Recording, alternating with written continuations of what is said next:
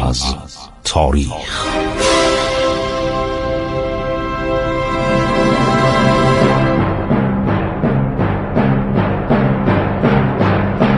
کاری از گروه جوان و اندیشه رادیو جوان.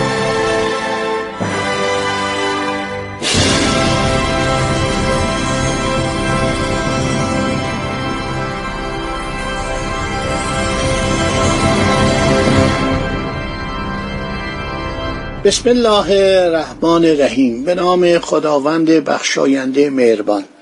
خسرو معتزد با شما صحبت می‌کنه در برنامه هشت ساله عبور از تاریخ. خب ناپلئون متوجه شد که نمی‌تونه به انگلستان حمله کنه. انگلستان در جزیره در پناه آب و باد خودشو جا داده بود و گرفتن انگلستان خیلی مشکل بود.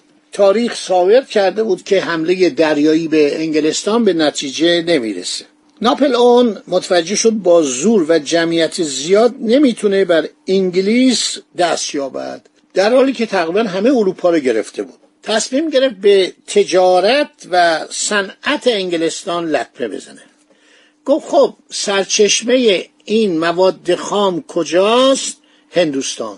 تمام مواد خامی که در کارخانه انگلستان تبدیل می‌شد به عرض شود که پارچه به وسایل صنعتی به هر چیزی که می‌تونست مورد احتیاج مورد نیاز مردم دنیا باشه عرض شود که از هندوستان میومد از سایر مستملکات هم میومد از آمریکا میومد ولی هندوستان بزرگترین منبع مواد خام بریتانیا بود. می‌دونه که آمریکا در 1776 استقلال خودشو به دست آورده بود و دیگه جز مستملکات و مستعمرات عرض شود که انگلستان نبود. خب فکر می‌کنه که من کاری کنم هندوستان رو بگیرم.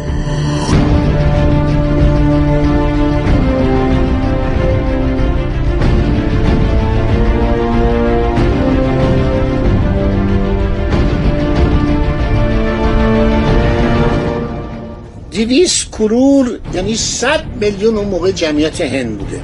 اینها با حقوق ناچیز برای انگلیسی ها کار می‌کنن. انگلیسی ها بلد بودن از اینا چطوری استفاده کنن. اینا 500 تا زبان داشتن. زبان و لحجه داشتن گویش داشتن. مذاهب مختلف انواع مذاهب و اینا داشتن. عده زیادی از مردم هند مسلمان بودن. انگلیسی ها گفتن ما به مذهب شما به آین شما کاری نداریم. به مسائل داخلی شما کاری نداریم. اومدن هندوستان رو به دو قسمت تقسیم کردن. یه قسمت چی بود؟ به اصطلاح ایالاتی که مستقل بودن. یعنی اینا قراردادی با کمپانی هند شرقی داشتن. یه کمپانی بود. ولی کمپانی که نیروی نظامی داشت. مثلا فکر کنید صد هزار سرباز هندو و مسلمان و انواع نجات های هندی در اینا بود. پس کمپانی یه تعدادی ایالات رو جز خودش کرده. چه از طریق خرید یعنی قرض می‌داد به فلان راجع. راجع یعنی چی؟ فرمانروای هندی. نواب یعنی چی؟ فرمانروای مسلمان. به اینا قرض می‌داد. بعد میگه آقا زمینتون رو بدین. شما که ندارین پول بدین. زمینا رو می‌گرفت. یه سری ایالاتی داشت که مال اینها بود. یعنی این راجه ها در اونجا مختار بودن مثل مثلا هیدرآباد دکن. یک شخصی بوده تا سال 27 اونجا بود. من مجله هندی رو دارم مجلات انگلیسی رو دارم زندگی که خیلی خصیص بود. خیلی گدا بود. هر کس هم می‌خواست اینو ببینه یه روپیه بهش باش بده. نظام هیدرآباد دکن. و اسمش هم که می نوشتید تقریبا یه مثلا پنج صد القاب اینو بنویسید. مطبوعات می نوشتن و این چه ثروتی داشت چه ثروتی داشت این نظام هیدرآباد یه روایت براتون بگم. که من دکتر عثمانی دوست من هندی بود یک کتاب مفصلی به من هدیه کرد مهاراجای هند. سرگذشت این توش بود که آخر چه بلایی سرش اومد. خیلی فقیر شد. یعنی دولت جمهوری هند ثروت اینو گرفت اموالش هم گرفت. آقا شما یه حقوقی بهتون میدیم. شما اینجا ارث پدرتون نیستش که میگید چون در زمان مثلا اورنگزیب یا جهانگیر این ملک رو به من دادن 15 میلیون جمعیت هیدرآباد دکن نوکر شما باشن بنده شما باشن. هر کی می‌خواست به حضور این شرفیاب بشه باید یه پولی هم بده. باید یه روپیه یا ده روپیه هدیه کنه که علازت رو ببینه.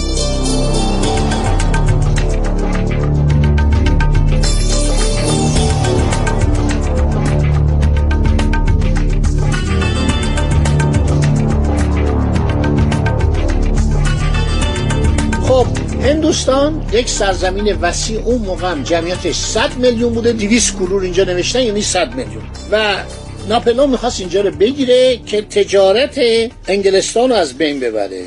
و خیلی نکات جالبی شد یک شورشی در اون زمان همین آقای تیپو صاحب برپا کرد که باعث وحشت دولت انگلستان شد. انگلیسی ها اومدن از اعتبار نفوذ شهرت دولت ایران استفاده کردند و تیپو صاحب رو نابود کردن در جنگ با همون هندیایی که مزدورشون بودن. شما می‌دونید که در جنگ اول در جنگ دوم متاسفانه از سربازان هندی برای حمله به ایران استفاده می‌کردن. من اسناد دوره قاجاریه دارم بررسی می‌کنم. تمام محافظان سفارت انگلیس در تهران و کنسولگریهاش در تمام ایران محافظانشون هندی بودن. گورخا بودن سیک بودن نپالیا بودن که اون موقع جزو هند بود راچپوت بودن و اینا اون دستارا رو میبستن خیلی قیافه مهیبی هم داشتن. ریش توپی داشتن و اینها محافظان بودن. نوشته الان پنجاه تا سرباز هندی وارد بوشهر شدن. سی تا سرباز هندی وارد بندر لنگه شدن. اونجا اینا کنسولگری داشتن بانک شاهی داشتن تلگرافخانه داشتن بالاخره اینا مؤسسات زیادی داشتن.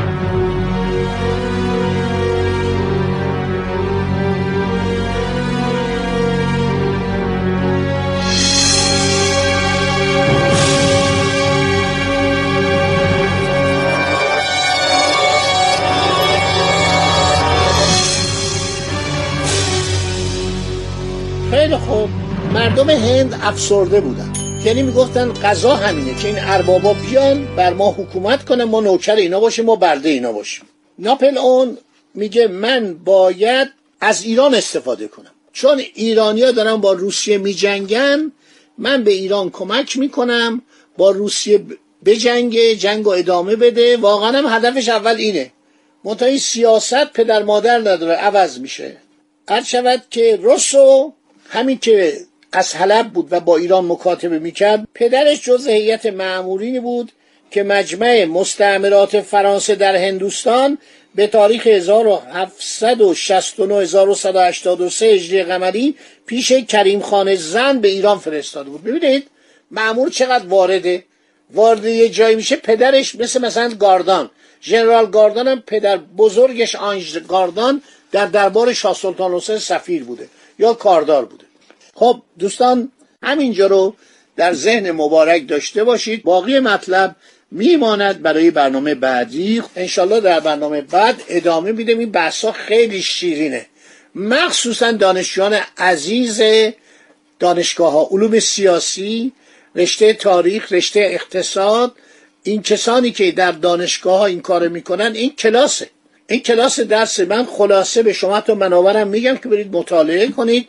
منابع بسیار زیادی داریم از جمله مأموریت ژنرال گاردان در ایران خاطرات جوانن خاطرات ترزل خاطرات فابویه اینا رو وقتی مطالعه می‌کنید بسیار اطلاعاتون زیاد میشه. خاطرات پیر آمده ایمیلین جوبر و همینطور تمام کسانی که به ایران آمدن مثل گاسپار دروویل افسرهای فرانسوی مستشارهای فرانسوی اینا اغلب کتاب نوشتن. همشون هم بعدا به درجات بالا. بعضیشون ژنرال بعضیا مارشال بعضیا به درجه سناتوری در فرانسه رسیدن و دولت فرانسه از اطلاعات اینا استفاده می‌کرد. خدا نگهدار شما تا برنامه بعد.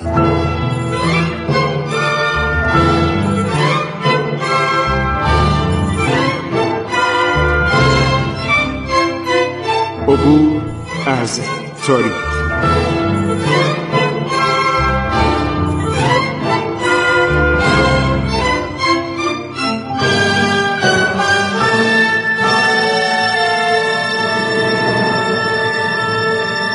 ایران با شکوه.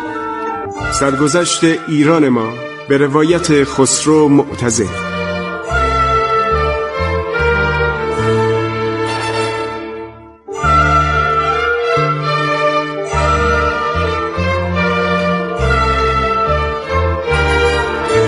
عبور از تاریخ با رادیو جوان.